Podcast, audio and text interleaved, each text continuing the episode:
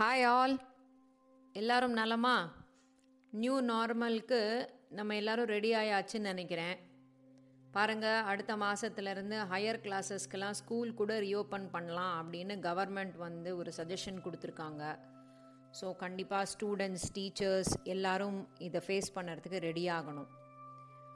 முடிஞ்ச வரைக்கும் இவ்வளவு மாதமாக நம்ம ஃபாலோ பண்ணின சில விஷயங்களை இனிமேலும் ஃபாலோ பண்ணணும் அப்படின்னு நான் ரொம்ப தாழ்மையோடு உங்ககிட்ட கேட்டுக்கிறேன்.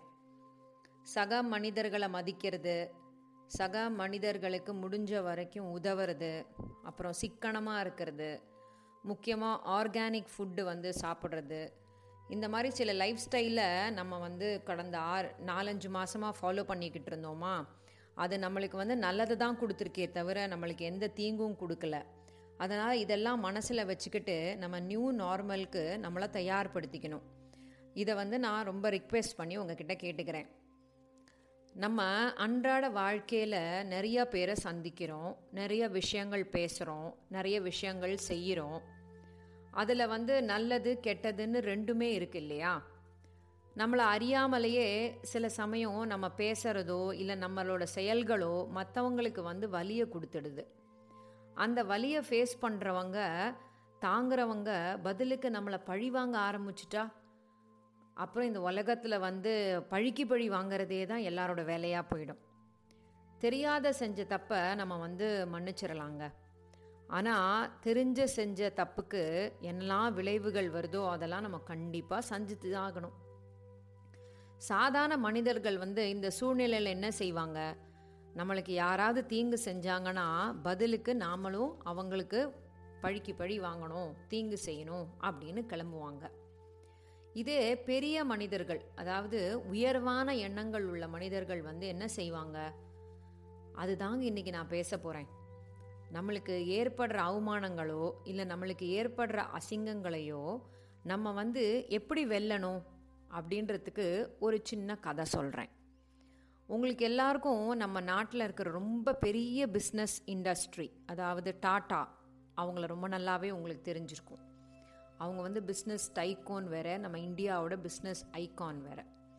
அதில் ரத்தன் டாட்டா அப்படிங்கிறவரை பற்றின ஸ்டோரி தான் இன்றைக்கி நான் உங்களுக்கு சொல்ல போகிறேன் அவங்க அப்பா வந்து இவர்கிட்ட அந்த கம்பெனியோட பொறுப்பை வந்து நைன்டீன் நைன்டி ஒனில் கொடுத்துட்டாருங்க.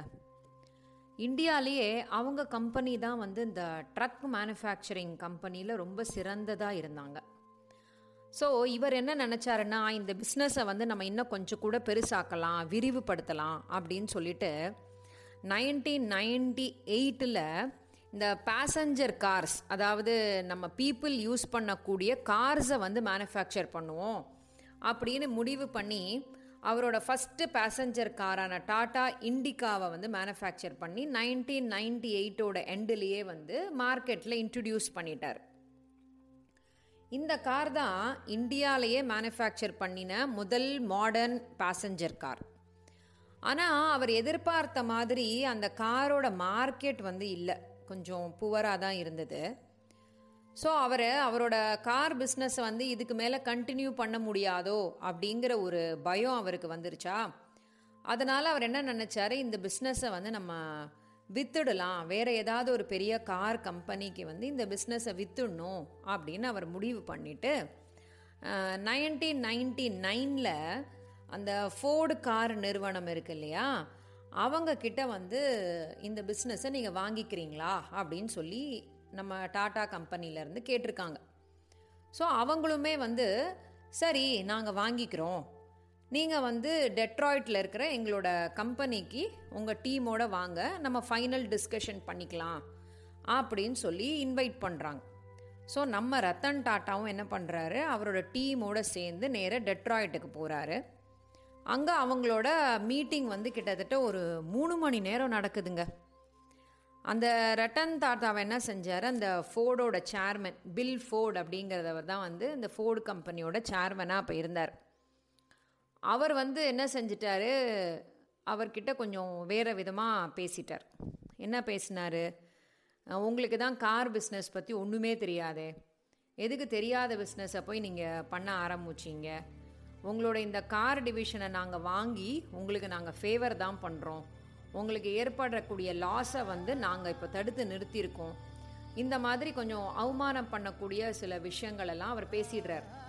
ஸோ இது எல்லாமே எங்கே நடக்குது அப்படின்னு கேட்டால் அந்த மீட்டிங் ஹாலில் ரத்தன் டாட்டா அவர் கூட்டிகிட்டு போன டீம் மெம்பர்ஸ்க்கு முன்னாடி நடக்குது.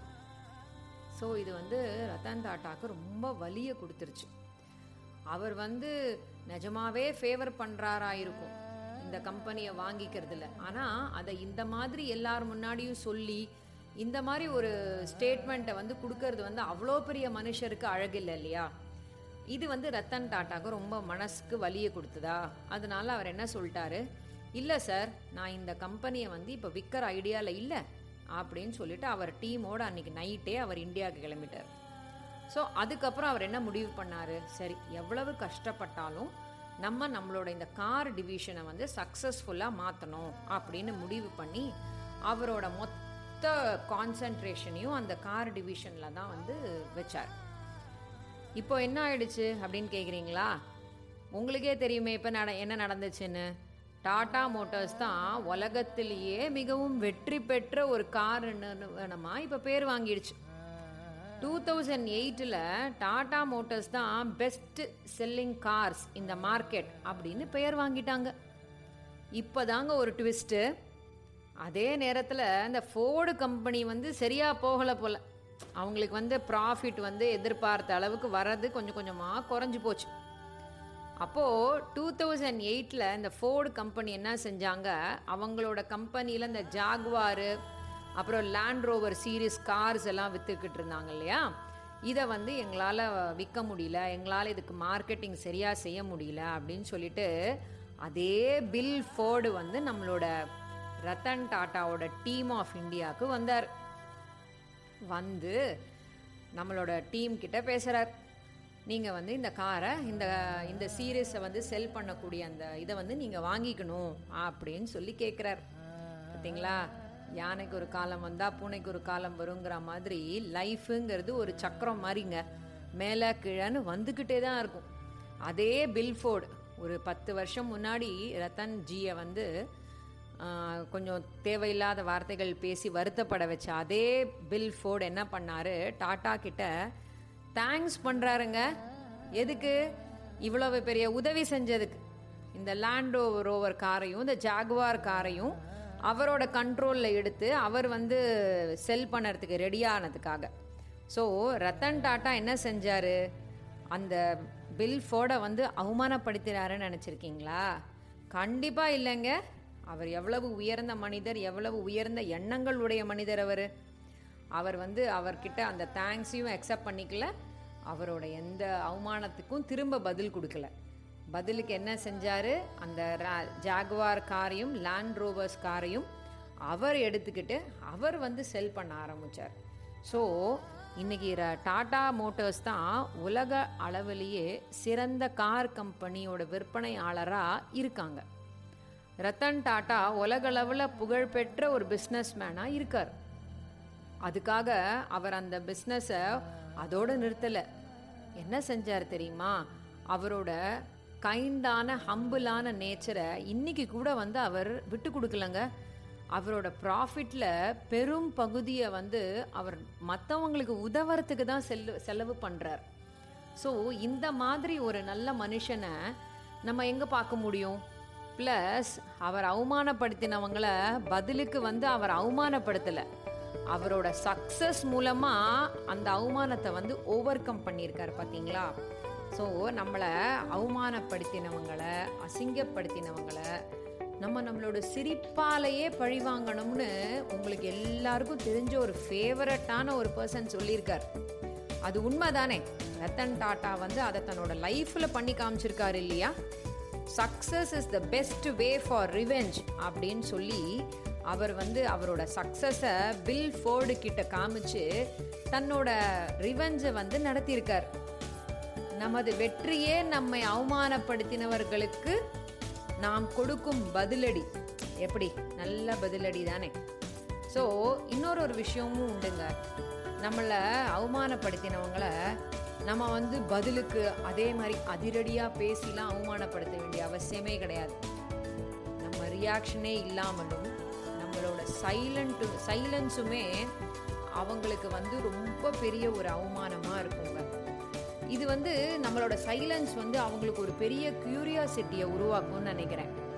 ஸோ நம்ம என்ன செய்யணும்?